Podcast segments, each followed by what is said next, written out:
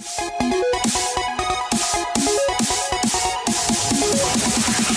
Namaste e benvenuti ad un nuovo episodio dell'Enciclopedia dei Videogiochi. Io sono Ace. E io sono Yuga e nel podcast di oggi parleremo di Europa Universalis 4. Ma prima di cominciare interrompo io, l'Ace della post-produzione, per darvi una precisazione. Per un problema tecnico del nostro ospite abbiamo dovuto usare la nostra registrazione di backup, che non è di qualità eccelsa, ma comunque l'importante è il contenuto dell'episodio, che abbiamo voluto fornirvi lo stesso. Non andava perso del materiale, insomma. Potete comunque gustarvi la voce del nostro ospite in piena qualità sia in fondo a questo episodio che direttamente sul suo podcast. Buon ascolto, a te la linea Ace. A grandissima richiesta direi anche perché questo è un gioco che ci avete chiesto in tanti e anche perché abbiamo fatto abbastanza recentemente Crusader Kings 3 che era appena uscito 2020 volevamo fare il 2 in preparazione a questa puntata. E anche perché uno di quelli che ce l'ha richiesto è l'ospite di oggi. Abbiamo Marco Cappelli di Storia d'Italia. Ciao! Ciao ciao a entrambi che piacere essere qui è proprio un piacere anche per noi averti qua la prima domanda che facciamo più o meno a tutti gli ospiti è come mai ti piace questo gioco? Beh, innanzitutto io sono un appassionato di storia, quindi il mio primo gioco in assoluto è stato Civilization. Ho continuato per decenni a giocare a Civilization e a giocare anche a tantissimi altri giochi di strategia. Poi dopo sono cresciuto e giocavo un po' di meno. All'improvviso uno spacciatore mi ha dato questo Europa Universalis 4 eh, ha detto no, ci devi giocare, visto che ti piacciono. Vabbè, proviamo. Ho iniziato, all'inizio non ci ho capito niente, poi ci arriveremo ai dettagli del gioco però poi quando ho imparato un pochino è un gioco che dà assoluta dipendenza, veramente appassionante. Sì, io l'ho trovato con le meccaniche complesse, ma molto complesse e il genere proprio è così. Tu hai anche qualche difficoltà, vero Yuga? Come sapete ormai io con i giochi strategici e gestionali ho qualche difficoltà perché diciamo non è, non è molto nelle mie corde. E infatti documentandomi per questo gioco, guardando, giocandoci un po', devo dire che la quantità di dati e di opzioni che, che ti permette di gestire questo gioco è immensa. È sconvolgente. Un gioco, un'enciclopedia storica fatta a videogioco.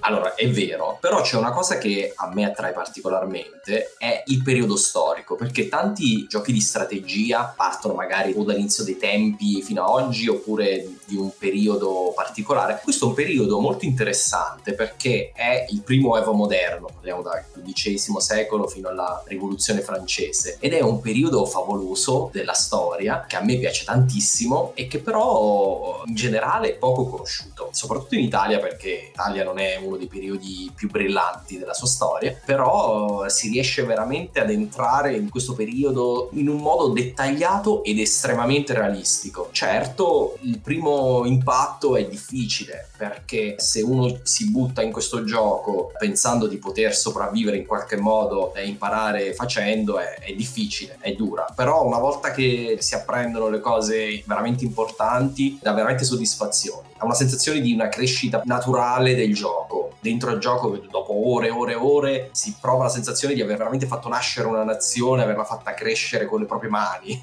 Direi allora bando le ciance entriamo un pochino più nel dettaglio a descrivere questo gioco, no? E ora un po' di musica.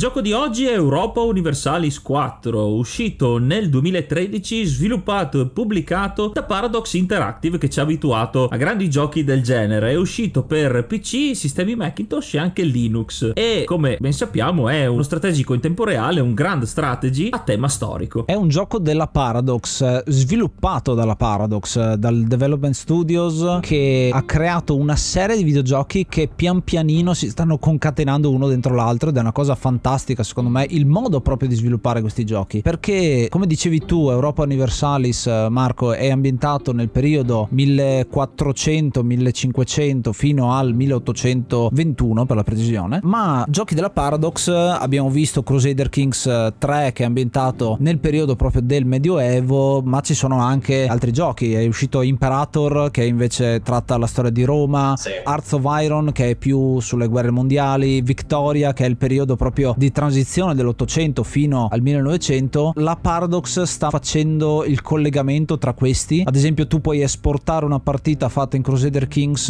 e importarla dentro Europa Universalis 4 per riscrivere la tua storia. Ed è la cosa fondamentale che unisce tutti quanti questi giochi. Meccaniche molto diverse c'è un cuore comune a tutti quanti ma il periodo storico suggerisce quelle che sono le meccaniche di gioco. Sì sicuramente qui la meccanica di gioco è veramente tagliata intorno a questo periodo storico è tutto molto centrato sull'Europa ma non solo come vedremo. Al centro dell'Europa c'è una cosa strana che si chiama il Sacro Romano Impero. Eh sì. Direi che chi vuole iniziare questo gioco può benissimo prendere uno stato italiano perché magari noi siamo più affezionati però consiglierei veramente di prendere uno stato del Sacro Romano Impero perché dà una certa soddisfazione perché è ancora più complicato. Una delle soddisfazioni è diventare imperatore del Sacro Romano Impero farsi eleggere perché cos'è il Sacro Romano Impero? è una monarchia elettiva dove ci sono sette stati che assieme alla morte di ogni imperatore nominano il nuovo imperatore. Quindi questa è una delle particolarità del gioco perché è una delle particolarità del periodo storico. Per esempio un'altra grande particolarità sono le guerre di religione. Di nuovo è un periodo di guerre di religione tra cattolici e protestanti soprattutto. E questa parte qui dopo un primo periodo abbastanza pacifico nel fine XV secolo e inizio XVI quando arriva Martin Lutero cominciano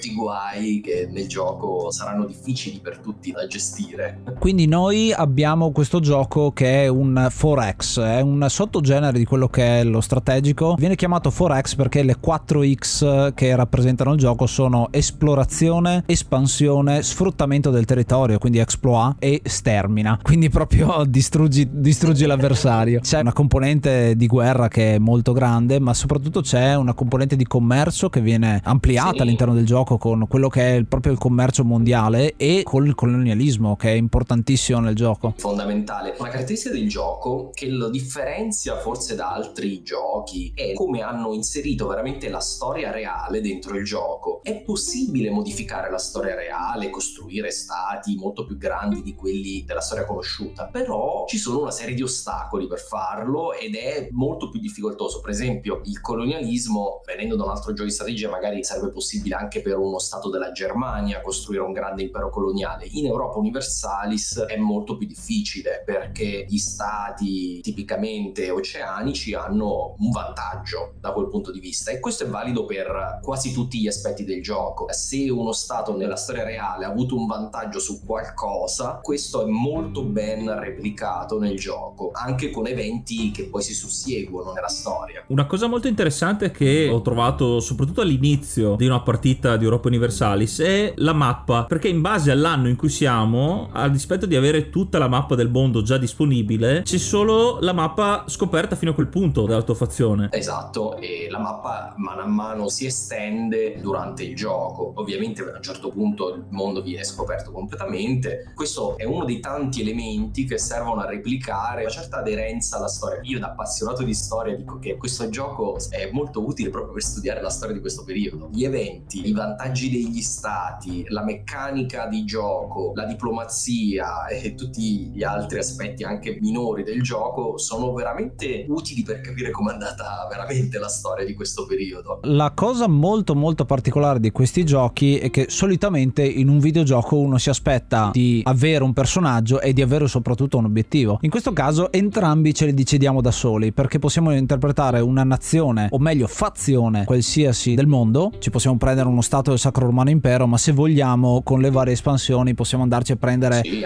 uno stato del Centro America, andare in India, andare a prendere una piccola colonia australiana anche se vogliamo, veramente di tutto e di più. E l'obiettivo che ci poniamo è un obiettivo nostro. Possiamo decidere di fare lo stato più grande possibile, quello più ricco, quello più prestigioso, avere delle importanti colonie, essere quello più apprezzato perché ci sono anche le grandi potenze in questo gioco, c'è una specie di punteggio, di score per far vedere quanto figo sei rispetto agli altri, però appunto uno decide come giocarsi la partita come vuole e una cosa che ho notato, ad esempio io che sono più avvezzo a giocare a un Crusader Kings, in Crusader Kings il focus è sul personaggio singolo, quindi tu vedi come è stato il personaggio e le scelte che ha fatto, quindi se è un guerrafondaio piuttosto che uno che fa tanti intrighi di corte e cose del genere. Qui in realtà il focus è sulla fazione, quindi più sul ruolo storico che ha avuto. Quindi come dicevi tu su come si è sviluppato nella storia. Il gioco tende a darti bonus da quella parte, non è detto che tu userai per forza quei bonus lì, infatti puoi avere cose completamente anacronistiche, però il gioco ti dice guarda che se fai questa cosa hai dei bonus in più. Se no è una difficoltà che ti metti, maggiore la difficoltà, maggiore sarà poi il premio che hai di aver cambiato la storia. Eh certo, se uno prende eh, per esempio la Moscovia, cioè la versione beta della Russia, ovviamente ha un enorme vantaggio di espandersi verso est. È follia non farlo e espandersi verso ovest è difficilissimo. Uno può anche scegliere di andare verso ovest, ma è ovvio che il grande vantaggio di giocare quella fazione è di poter fare quella cosa lì, andare verso est, che poi replica quello che è successo davvero. Come hai detto tu, si può andare contro la storia o modificarla leggermente e dà soprattutto soddisfazione. Per esempio, all'inizio proprio del gioco ci sono ancora i bizantini che in teoria nel giro di pochi anni moriranno no? e verranno conquistati dai turchi e di solito vengono conquistati dai turchi nel giro di, di pochi anni dall'inizio del gioco. Avviene davvero. Però ci sono delle persone che si sono scervellate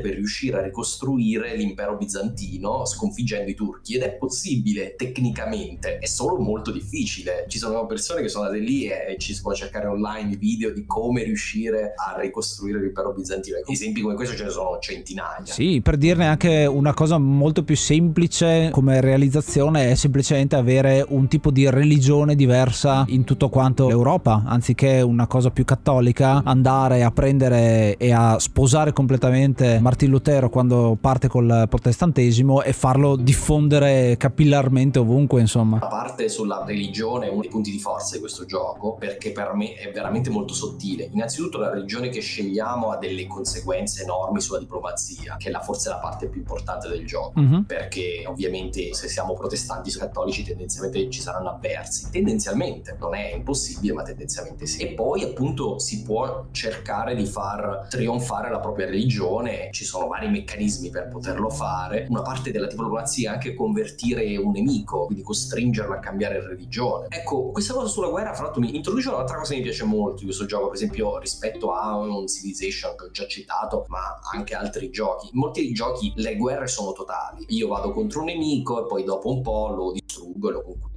Qui invece anche una vittoria enorme contro una grande nazione non porta alla conquista dell'intera nazione, non è possibile. E questo replica un po' quello che è la vera storia. Non è possibile per l'Inghilterra di mangiarsi tutta la Francia o la Germania la Francia. È veramente difficile, si può fare con una decina di guerre successive, sì, ma con una sola guerra, alla fine della guerra ci sarà un trattato di pace e in base a quanto hai vinto avrai dei punti che ti permetteranno di chiedere qualcosina in più a chi hai hai battuto, ma oltre un certo punto non si può ottenere la luna. Tra l'altro, più si è punitivi verso i nemici, più si rischia di far creare delle alleanze di nemici. Un'altra meccanica molto interessante perché la diplomazia è molto raffinata, non si può andare a fare una guerra a chi ti pare, ah, sono solo più forte, sono piccolo, debole, lo distruggo. Perché bisogna ragionare attentamente sugli altri stati, a chi sono alleati, con chi sono amici e poi stare attenti di non essere percepiti come uno stato aggressore. Perché perché a un certo punto il resto dell'Europa si coalizzerà contro di noi e ci farà pezzi.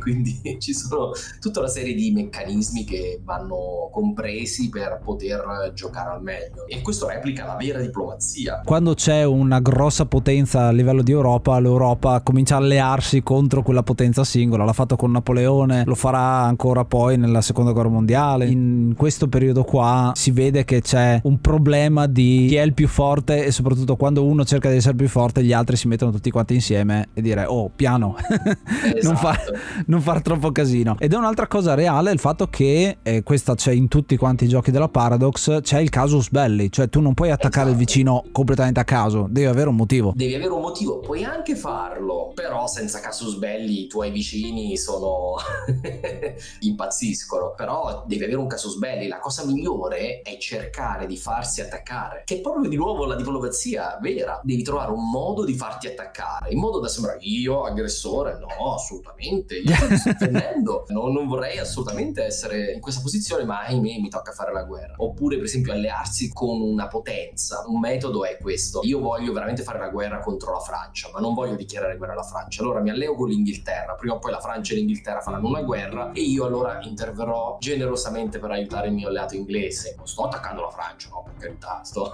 sto aiutando un alleato, insomma, quindi bisogna fare tutti questi ragionamenti per arrivare a un gioco sottile di diplomazia che porta ad utilizzare anche lo strumento militare in modo molto attento. Un'altra cosa che mi piace poi del, della parte militare, in molti giochi c'è un input di risorse che vengono tramutate in unità che mano a mano vengono spese nella guerra e questo c'è anche in Europa Universalis. Ma una cosa che Europa Universalis fa bene è simulare proprio il lento consumarsi delle risorse dello Stato, anche umane, per il sostegno della guerra. Cioè non si può fare una guerra in modo indefinitivo, semplicemente perché ogni turno io ho nuove risorse, come succede in tanti giochi. No, perché qui con il passare del tempo la pressione sulle risorse aumenta, la pressione anche sulle risorse umane, gli eserciti non, non riesci più a riempirli del tutto. Anche se sei fortissimo, a un certo punto la guerra diventa insostenibile per te. Quindi l'obiettivo della guerra è anche cercare di farla durare il meno possibile,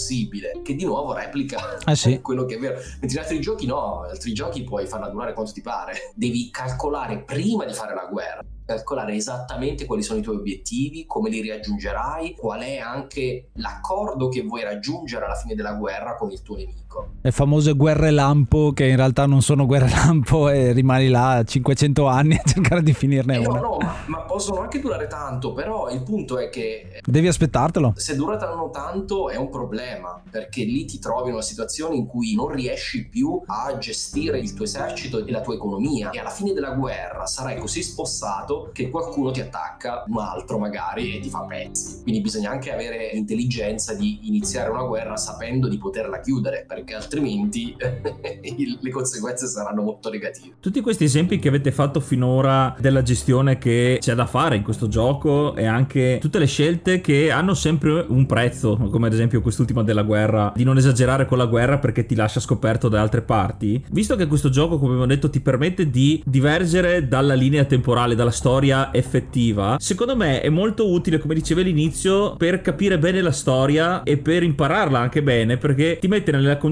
di capire perché hanno fatto determinate scelte esatto. gli stati, i sovrani, le regioni. Ovviamente il gioco ti dà la scelta di poterlo fare, ma vieni a scoprire con l'esperienza e con tutto che effettivamente quella scelta che è stata fatta forse è stata la migliore. Eh, o, o, quella obbligata, insomma, quindi ti, ti, rendi conto veramente di come funziona la storia. E fra l'altro vorrei dire che è molto utile per noi italiani che non abbiamo una grande conoscenza di questo periodo, perché siccome l'Italia è in decadenza in questo periodo, dopo il Rinascimento, e è divisa in stati tendenzialmente insignificanti per la politica europea, tendiamo un po' a sottovalutare questo periodo che è invece fondamentale per la storia dell'Europa e del mondo e vedere come funziona il meccanismo della Germania, del Sacro Romano Impero, come funziona la costruzione dell'impero coloniale, come funziona la sfida tra le grandi potenze europee, è veramente una lezione di storia utile che è lontana dalle nostre corde normali, ecco, mettiamola così.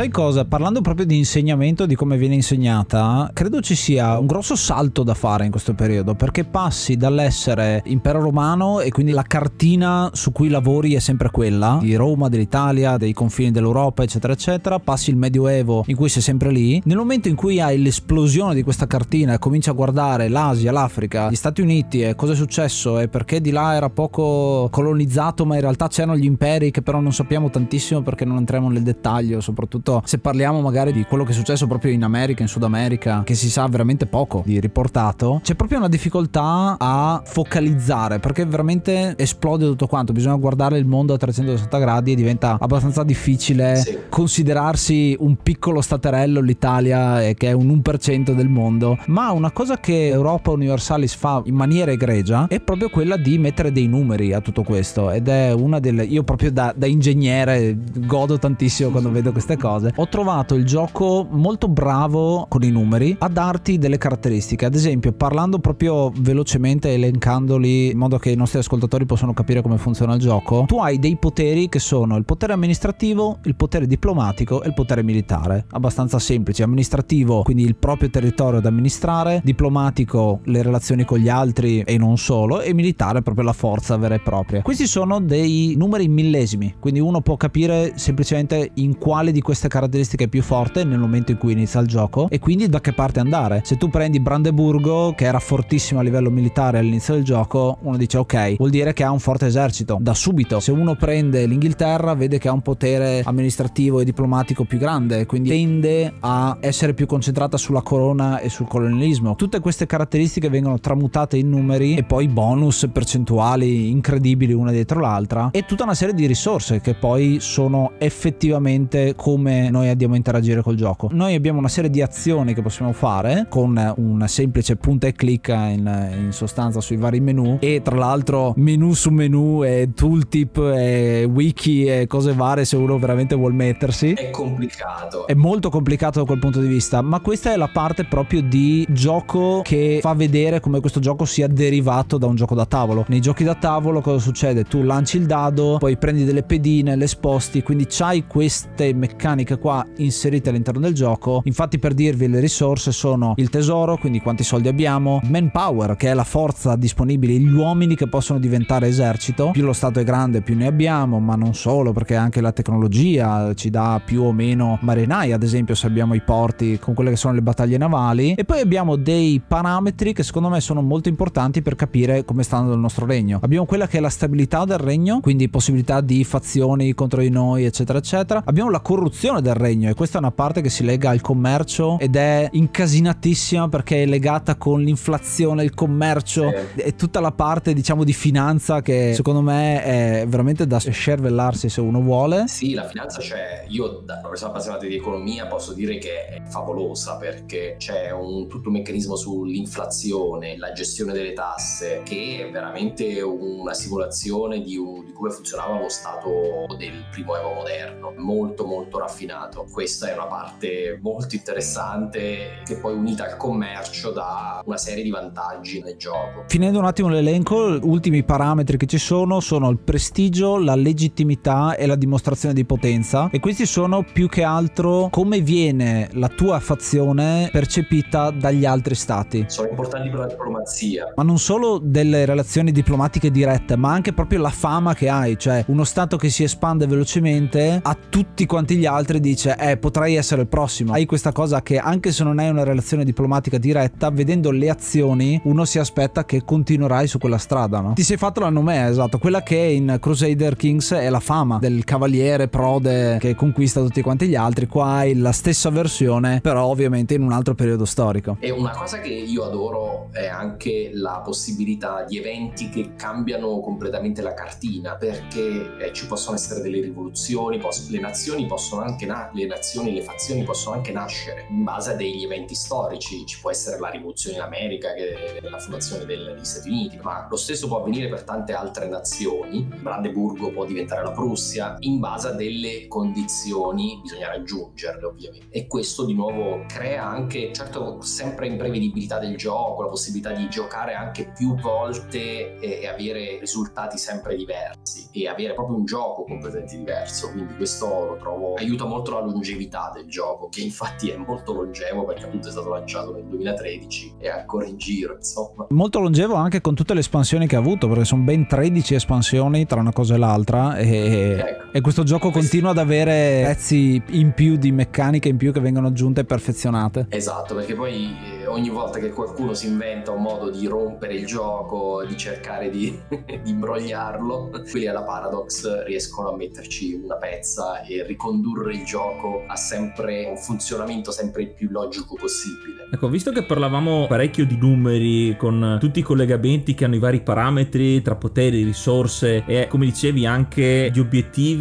che servono per sbloccare determinati punti storici. E visto che hai citato prima Ace il gioco da tavolo, è bello da, da citare il fatto che il gioco da tavolo è del 1993, precedente al gioco, anche nel gioco da tavolo c'erano un sacco di numeri. Infatti, non so se tutti lo conoscono perché comunque è un gioco eh, abbastanza vecchio, però essendo appassionato di giochi da tavolo, c'era un bel manualone di centinaia di pagine e migliaia di segnalini e quindi il fatto che ci siano così talmente tanti dati in questo gioco era così anche il gioco da tavolo. L'hanno trasposto molto fedelmente. Anche se adesso l'hanno semplificato e di molto anche. Anche se devo dire che quest'anno eh, vedevo anno eh, nel 2020 è uscito un nuovo Europa Universalis gioco da tavolo, quindi un'edizione nuova a seguito del successo del videogioco. Quindi è un gioco da tavolo che diventa videogioco che poi diventa gioco da tavolo.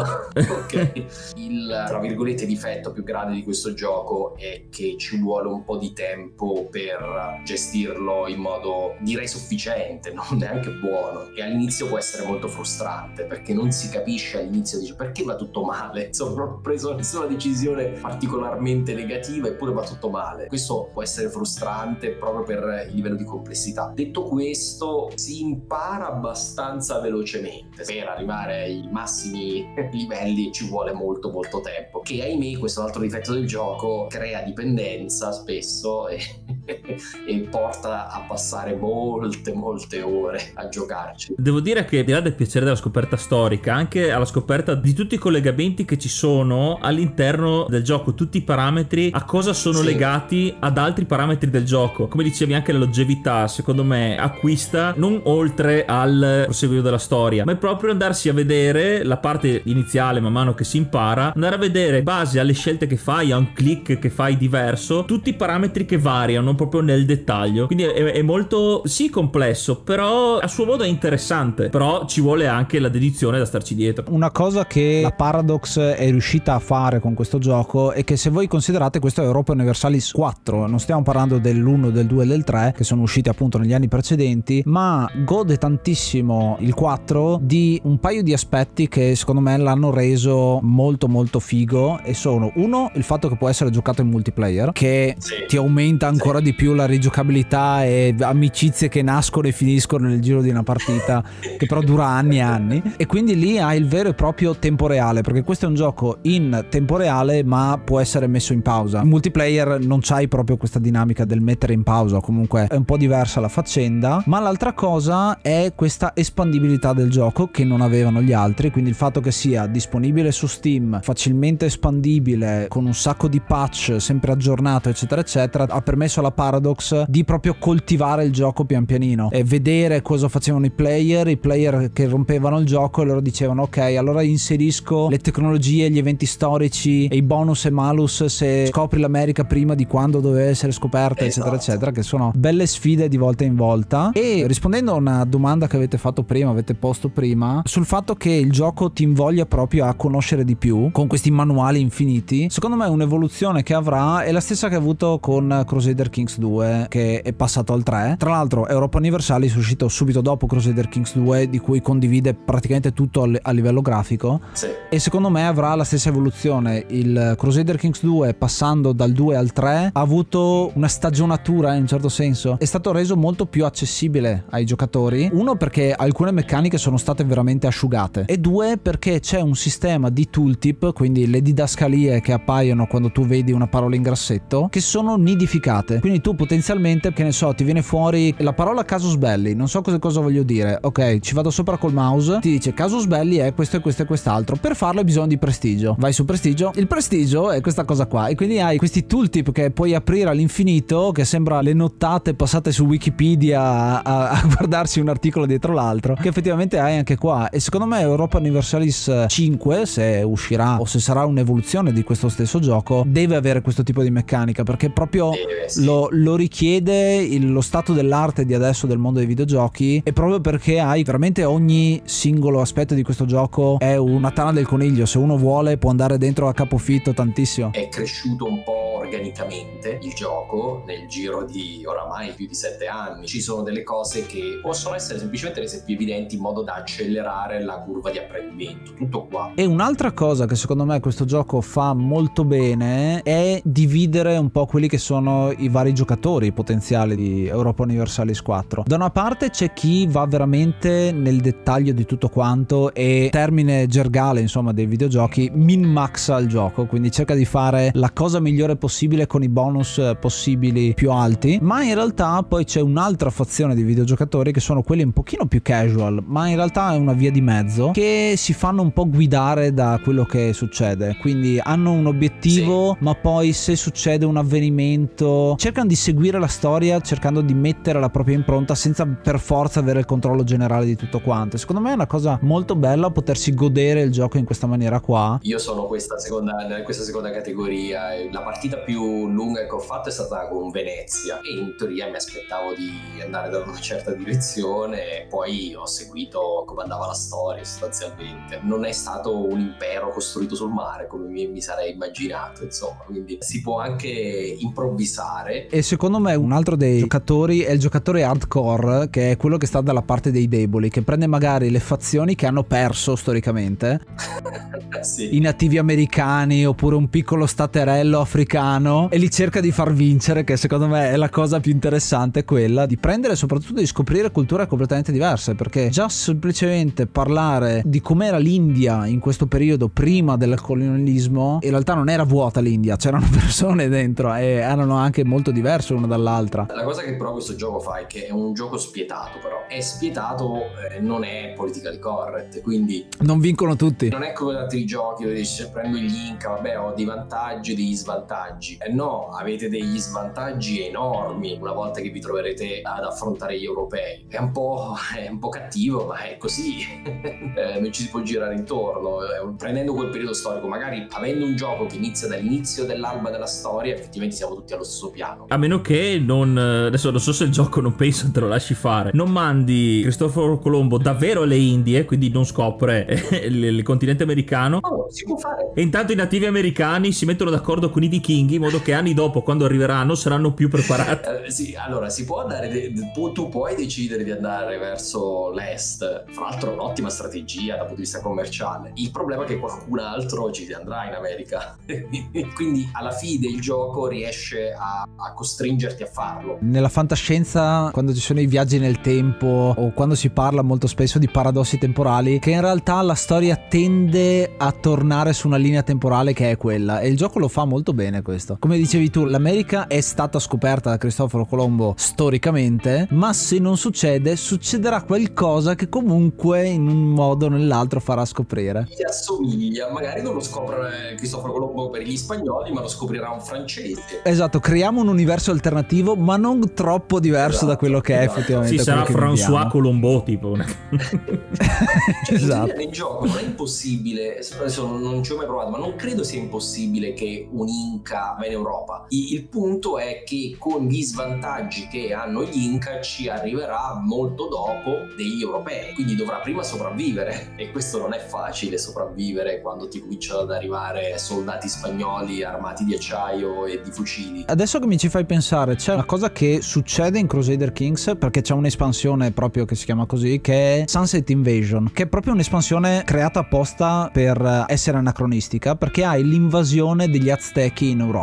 Ah, che Quindi prima della scoperta dell'Europa è il contrario ed è una cosa che puoi ovviamente aggiungere oppure decidere di non giocare se non ti piace e che visto che c'è questo legame stretto tra Crusader Kings e Europa Universalis puoi anche in un certo modo esportare in Europa Universalis. Quindi partire con una mappa che è completamente diversa da quello che uno si aspetta. Perché tra l'altro non abbiamo detto fino adesso, tu ti puoi scegliere la data in cui Sì. inizi il gioco e il mondo fino a quella data è come è stato. Esatto. Esatto. Poi tu da quel momento in poi riscrivi la storia con qualche modifica, perché poi sicuramente succederà. Le cose, se vuoi, puoi cercare di deviarle, ma poi cercano di deviare anche da sole, perché dipende da, da quello che sono le tue singole azioni. È proprio l'effetto farfalla. Viene simulata anche la vicinanza culturale tra i vari stati, quindi tendenzialmente, eh, di nuovo, questi sono tutti meccanismi che tendono a riportare il gioco alla realtà storica. Un, eh, diciamo, la, uno scandinavo sarà più vicino culturalmente a un inglese, sarà più facile fare un'alleanza tra la Svezia e l'Inghilterra che fare fra la Svezia e la Spagna. Sì, anche lì avrei la possibilità di accettare delle culture diverse perché mi pare hai un tot già accettate, alcune che la tua fazione non accetta, potrai cambiare e quindi anche lì una piccola variazione di statistica o comunque un, aggiungi una, un'incognita diversa genera tutta una serie di modifiche e di variazioni molto interessanti. Un'espansione troppo rapida in territori con religione e cultura molto diversi, e anche nazionalità, ci sono anche le nazionalità, eccetera, porta a rendere difficile controllare quei territori. Per esempio, unificare l'Italia è molto più facile se si gioca a uno stato italiano che andare a conquistare dei territori in Germania. E questo nel tempo questo può essere eh, rimediato e anche questo aiuta anche a non fossilizzare il gioco, quindi non è assolutamente impossibile farlo, però ci vuole più tempo. Come dicevamo, sono sempre una questione di bonus e di malus. E porto un'ultima attenzione su quello che è il commercio, perché secondo me il commercio ho fatto una fatica incredibile a capirla perché è veramente complicato ed è un gioco dentro il gioco, Sì. cioè mentre tutto quello che abbiamo detto fino adesso è collegato dal punto di vista di diplomazia, stato, politica, la religione, la cultura, gli ordini che ci sono perché hai anche le classi sociali che influenzano quelle che sono le idee, le scoperte, la tecnologia, insomma tutte queste meccaniche insieme, l'economia viaggia, e il- più che altro il commercio, viaggia su un binario parallelo. C'è proprio un'altra mappa di gioco, quindi tu andando nella fase di commercio vedrai una serie di nodi che non c'entrano proprio con gli stati, ma in realtà sono proprio i posti geografici più importanti. Venezia, Genova, La Manica, i più comodi per commerciare, che non dipendono da chi controlla quella cosa. Infatti, questo sottogioco è proprio chi controlla questi nodi commerciali. Tu hai un flusso di cassa, quindi proprio soldi che vengono trasferiti da un nodo all'altro in questa mappa specializzata nel commercio e lì la battaglia non è tanto sul controllare lo stato e essere lo stato più forte degli altri dal punto di vista amministrativo eccetera eccetera ma qua è proprio l'influenza che hai sui singoli nodi quindi tu hai degli agenti che sono i tuoi mercanti e devi cercare di accumulare più soldi possibile ma come o cercando di spostare i soldi sul nodo che tu controlli oppure cercando di controllare il nodo più forte Esatto. quindi è, è molto interessante perché è proprio come se fosse un altro gioco dentro il gioco stesso. Potenzialmente una colonia che sta fisicamente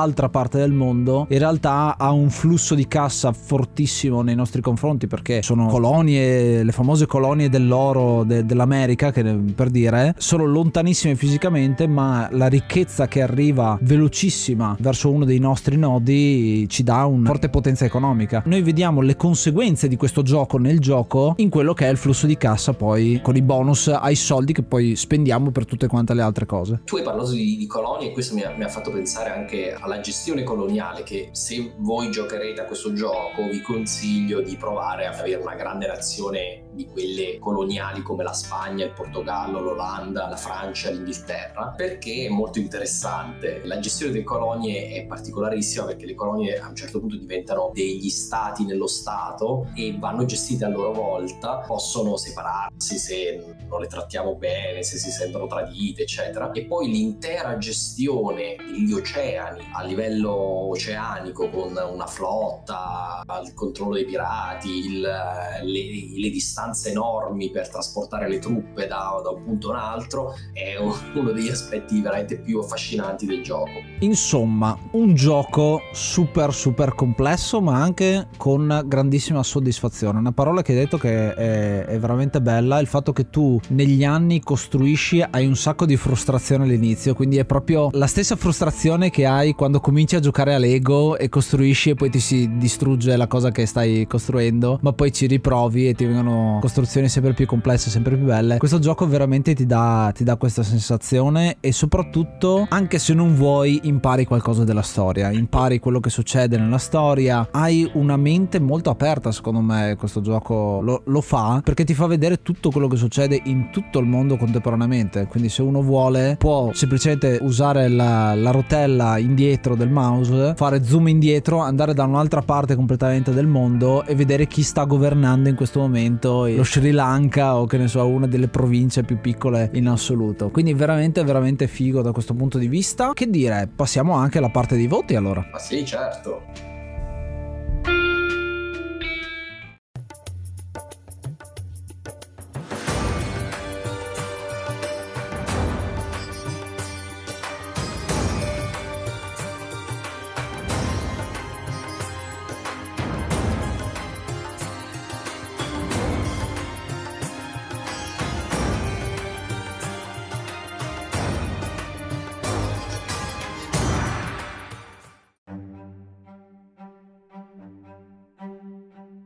Questo era Europa Universalis 4, come detto fino adesso un gioco pregno di contenuto, eh, ovviamente storico, e con un sacco di dati, accessibilità e possibilità eh, che ti vengono date. Io gli do 6 scoperte dell'America e mezzo su 10 perché è un gioco veramente enorme. Eh, avendo visto anche il gioco da tavolo mi aspettavo un gioco del genere. E da un punto di vista appunto di apprendimento è molto completo anzi eccellentemente completo. Perché ti appassioni anche se, vuol dire, anche se non è il tuo obiettivo appassionarti alla storia e alla conoscenza questo gioco te lo tira fuori perché c'è talmente tanta cosa da vedere e da provare che anche se non vuoi ti viene la curiosità curiosità di sapere almeno qualcosa che non sapevi già. Sì, Marco, però devi dire perché sei e mezzo, eh. adesso sono solo cose positive.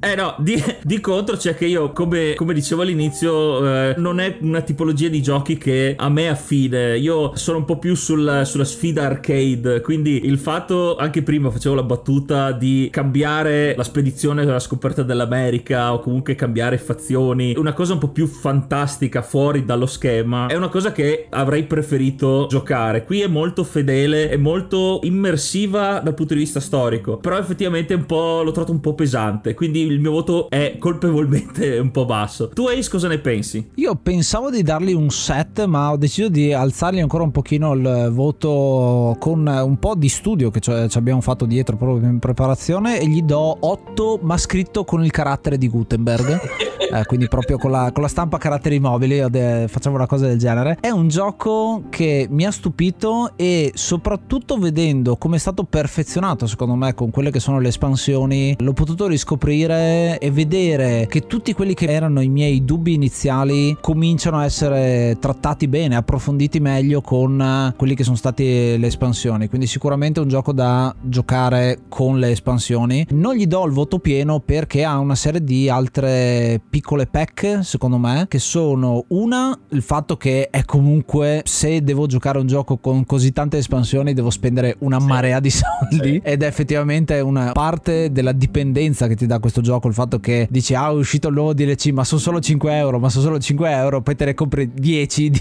di DLC e comincia a diventare una bella spesetta e l'altra cosa secondo me un pelino negativa ma perché proprio per come piacciono a me i giochi è che non c'è tanto il focus sulla persona singola. Sì, c'è, ma proprio perché sono più affezionato a Crusader Kings, dove tu guidi una dinastia. Qua è più guido la nazione e eh, non è così tanto importante. Sì, ha un ruolo fondamentale. Ci sono le dinastie. Cioè, vedi il fanboy qua eh, che interviene. No, no.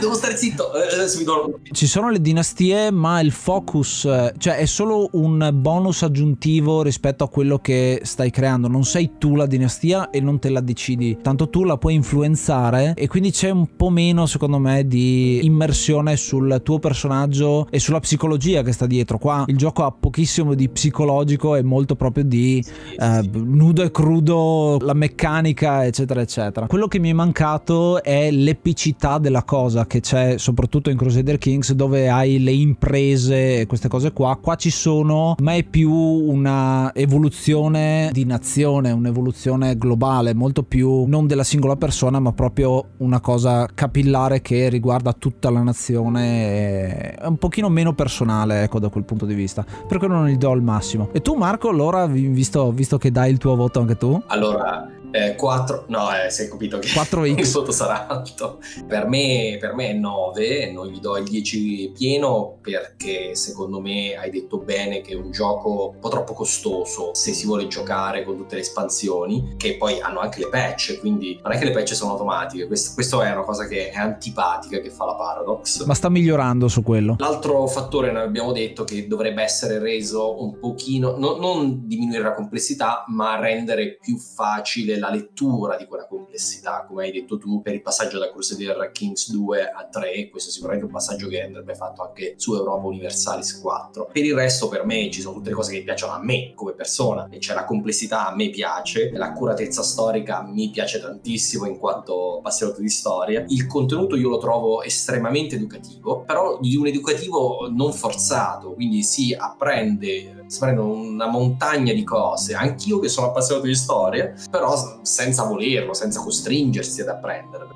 E allo stesso tempo è molto divertente da giocare, ha una longevità enorme, perché si può giocare per ore, ore, ore, ore, ore e per centinaia di partite diverse senza annoiarsi. E questo può essere anche una cosa negativa, perché si può finire a, a perdere tante, tante ore della propria vita che magari si potrebbero spendere altrimenti. Io ho dovuto smettere, ahimè, di giocare perché il podcast prende così tanto tempo che, che, non mi lascia neanche un secondo per poter giocare ad un videogioco. È una delle cose che mi manca di più. Ecco, vedi, vedi. Di sicuro non è un gioco plug and play, ecco, quello, quello gli si può dire. No, decisamente non è plug and play, però la cosa bella è che permette di veramente di studiare, di apprendere giocando senza neanche accorgersene. E poi parla del mio periodo storico preferito che è il 600 e tutte le guerre seicentesche tra i grandi stati europei.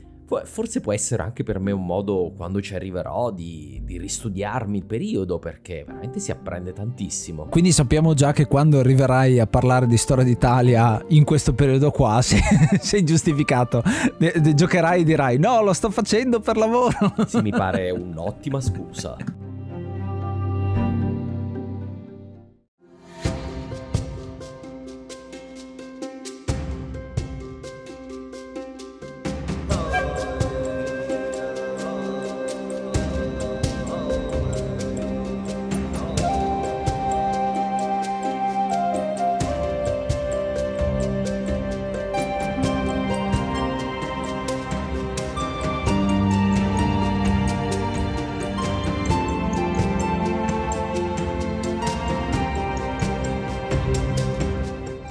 Beh, guarda, già che ci siamo, abbiamo parlato appunto del tuo podcast. Intanto ti ringraziamo per essere stato qua ci avviamo anche alla conclusione, già che ci siamo. Ti diamo un po' di tempo per parlare proprio di questo tuo progetto che hai. Dove ti possiamo trovare? Dove possiamo ascoltare Storia d'Italia? Sì, Storia d'Italia si trova praticamente dovunque voi ascoltiate un podcast, quindi Spotify, Google Podcast, Apple, Apple Podcast, ma anche, anche a tutte le altre forme variegate, Castbox, Spreaker. Mi trovate sempre cercando Storia d'Italia. Inoltre il podcast ha un suo sito internet, italiastoria.com, dove pubblico anche i testi del podcast, questo di solito con qualche settimana di ritardo. Ho anche genealogie, mappe, diciamo recensioni dei libri, è un... ci sono altri strumenti da utilizzare per, per entrare nel mondo della storia d'Italia. Infine sono attivo anche sui social dove pubblico ogni giorno quasi dei contenuti integrativi al podcast, quindi non sono proprio le stesse identiche cose del podcast, cerco di inserire le immagini, i testi, le ricerche ricerche che faccio, di solito nel podcast entra forse un 10% di tutto quello che leggo e lì ho l'occasione di mettere un po' di quella parte che non c'è entrata. Sono attivo su Facebook, su Instagram e su Twitter, sempre all'account Italia Storia. Bellissimo perché tra l'altro tu hai un format di, di tempo che è molto simile a quello nostro, con queste puntate da mezz'ora, 50 minuti, insomma più o meno contenuti belli densi e in un tempo secondo secondo me che, che, che, è perfetto. Quindi stai facendo veramente un ottimo lavoro e credo e spero che molti dei ragazzi, tra l'altro, che ci seguono possano anche imparare qualcosina di più e fare delle belle figure anche a scuola nelle interrogazioni. Devo dire che l'episodio su Europa Universalis è, è perfetto secondo me perché non ti fa vedere la storia come una serie di fatti e di date e basta, ma in realtà ti dà un pochino più di personalità, quindi le varie fazioni del gioco che hanno una peculiarità rispetto a un'altra, un po' tu le metti in, in mostra dando quella che è il romanzare de, della storia che, che, la rende poi ancora più interessante, insomma. Bene, anche per questo episodio è tutto. Noi come al solito vi ringraziamo per l'ascolto e vi ricordiamo come sempre di lasciarci i vostri commenti, i vostri suggerimenti per i giochi che volete che trattiamo sull'enciclopedia dei videogiochi, anche quello che vorreste come novità per la prossima stagione che sarà a breve il prossimo anno. Vi ricordiamo che potete sempre trovarci su Facebook, su Instagram, su enciclopedia dei videogiochi.it e anche su Voci dell'enciclopedia dei videogiochi che se volete supportarci eh, quello è il sito che fa per voi. E inoltre abbiamo sempre il gruppo Telegram che si sta riempiendo sempre di più e ogni giorno ci sono discussioni molto interessanti sul mondo dei videogiochi e tutto quello che fa parte di quell'universo. Nota a margine per il gruppo Telegram che ci ha mandato tutto il supporto per fare questa puntata che ci aspettavamo molto complicata, ma in realtà è stata molto bella. Quindi ringraziamo ancora Marco per la partecipazione. Insomma, eh, grazie mille, ragazzi. Avete un podcast fantastico anche voi e complimenti perché mi sono veramente divertito un mondo. Noi vi diamo come al solito appuntamento alla prossima settimana e ascoltate l'enciclopedia dei videogiochi. Io sono Ace. Io sono Yuga. E io sono Marco. Namaste and be brave. Eh, namaste. eh. Fa fa fa fa fa fa